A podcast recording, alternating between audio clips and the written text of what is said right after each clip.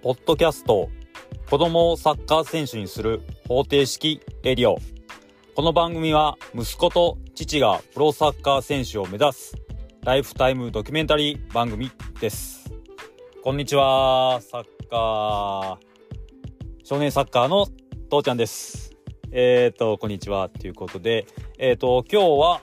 6月の9日ですね。えっ、ー、といつもえっ、ー、と、レコーディングしている、このポッドキャストのレコーディングしている時は、えっ、ー、と、パソコンに一応マイク、安いマイクですけどね、あの、つないで、えっ、ー、と、収録してるんですけども、今日はちょっと、えっ、と、試しに、えっ、と、車内、車の中で、え iPhone でマイクを、外部マイクつけずにですね、ちょっと収録してみてます。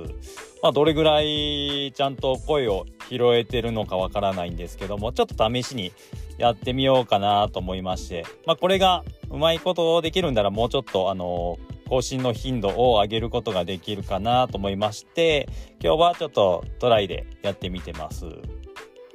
ていうことで、えっ、ー、と、今日はリフティングについてちょっと話をしてみようかなと思いまして、えっ、ー、と、今、うちの小学校2年生の、えっ、ー、と、息子なんですけども、えっ、ー、と、うちの小2の息子はですね、今、リフティングが、まあ、ノーバンのリフティングですね、が今は最高で7回ですね、最高7回できています。えーと、それが、まあ、多いのか少ないのかって話になると、えっ、ー、と、何年か前によく、えっ、ー、と、ジャンクスポーツとかね、あのダウンタウンの浜ちゃんの番組のジャンクスポーツとかにもよく出てた西宮の、え、ー、と、何君かちょっと忘れたんですけども、まあその他小1ぐらいでもリフティングで歩き回ったり、まあもうなんか小野伸二よりリフティングがうまいみたいな感じでテレビバンバン出てたんで、まあ、その子に比べたら全然うちの子は全くできないんですけどもじゃあリフティングがうん500回600回できるからサッカーがうまいかっていうとそういうわけでもなくてじゃあプロサッカー選手がみんなリフティング500回600回できるかっていうと当然多分できると思うんでまあなんかそこにリフティングイコールサッカーがうまいっていうことが比例するのか反比例するのかっていうのはちょっと何とも言えないところなんですけどもまあリフティングをやることの意味っていうのをなんかちゃんと考えるとリフティングの技術が優れてるから必ずしもそれをサッカーの試合っていう場面で生きるかっていうと、まあ、なかなかサッカーの試合でリフティングドリブルしながらシュート決めるっていうのは本当稀でかなりの、あのー、ハイパーな選手じゃないとそういうプレーってなかなか見れないと思うんですけどもこの少年サッカー時代にリフティングを極めるというか、もう何回でもできるよっていう、えっ、ー、と、状態に持っていく一番の、えっ、ー、と、いい点は、あの、できなかったことを、できなかったことをできるようにするための努力、できないことができるようになっていくっていう、まあ、自分のこの、えっ、ー、と、集中力をそこで高めていく、あの人間が頑張れば、あのできなかったことができるようになっていくっていうことを、まあ、体感するっていう体験する体感するっていう意味ですごくいいことだと思うんですよね。あのー、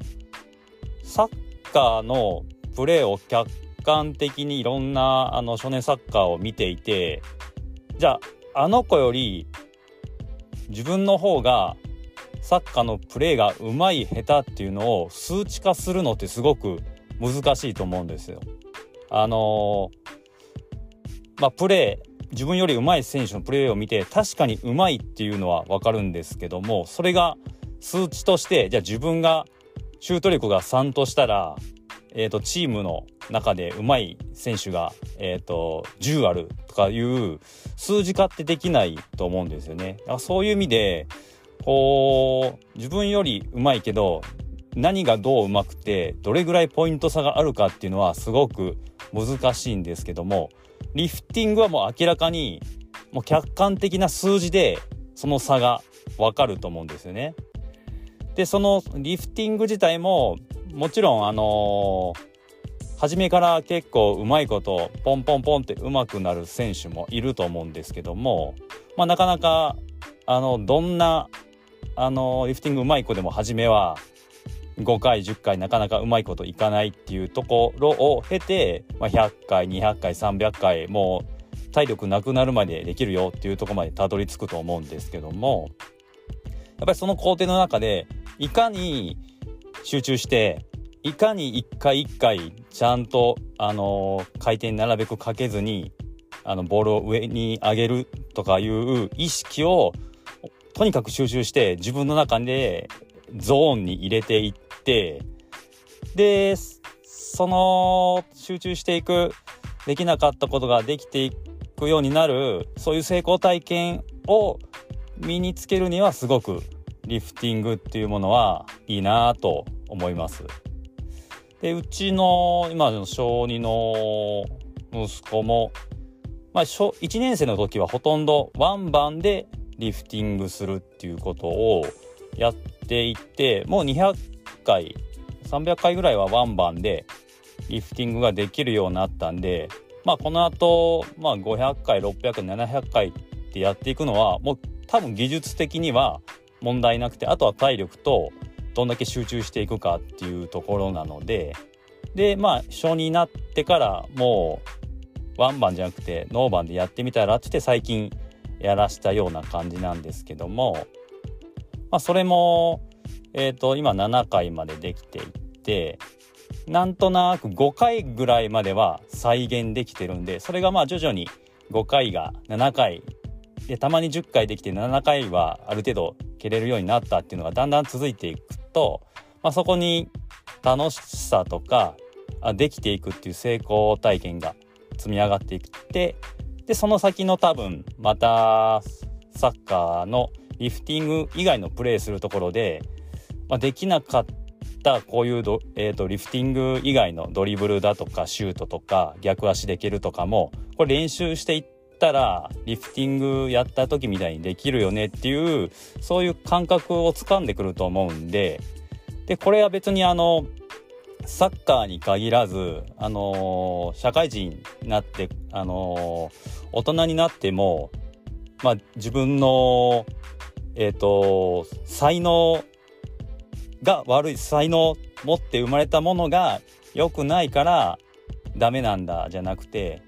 まあ、ある程度のライン、ある程度のところまでは勉強でもスポーツでも、まあ、何かしらの資格の取得でも、あのー、積み重ねていけば成功するもんだっていう風なを学んでいけるっていう意味でのリフティングの練習はすごくいいものだなとあの感じています。でうちの中2の息子は去年サッカーやめちゃったんですけどもリフティングは小学校2年生時ぐらいは同じような感じですね。ノーバンでまあ10回とかしかできなくて小学校4年生ぐらいまでは、まあ、50回60回100回たまに行くみたいな感じだったんですけども5年生になった時にちょうどコロナでそれこそサッカーのチーム活動もできなくなるっていう状況になりましてで学校も休みになったのでずっと家にいるすることないのででなんかリフティングをとにかくやるようになった時に、えー、と100回をなんか5回やったら3回ぐらいは100回出せるみたいなぐらいな感じになっていったらそっから1週間ぐらいで200回300回もう400ぐらいまではその1週間ぐらいでできるようになったんでなんとなく上の子を見てきた感じだとリフティング100回を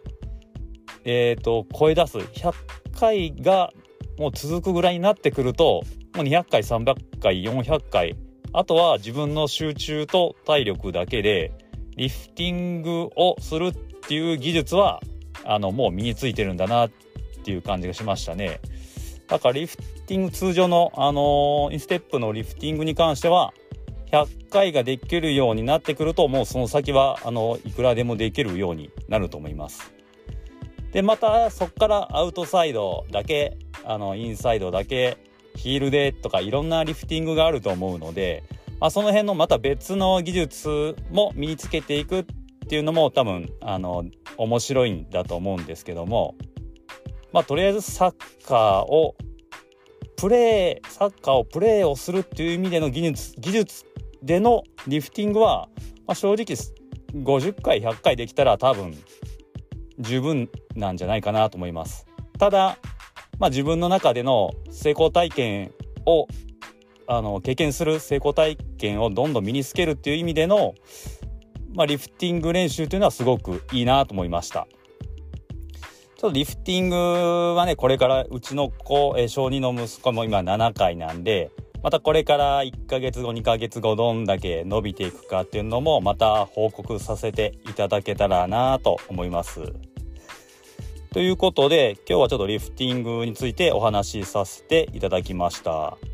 えっ、ー、とまあこれ社内で、えーと、iPhone で収録してるので、まあ、どれだけ声があの拾えてるのかもちょっとわかんないんですけども一回これでえっ、ー、と第4話ですね。このポッドキャストの第4話として上げてみたいと思います。それでは今日は以上です。ありがとうございました。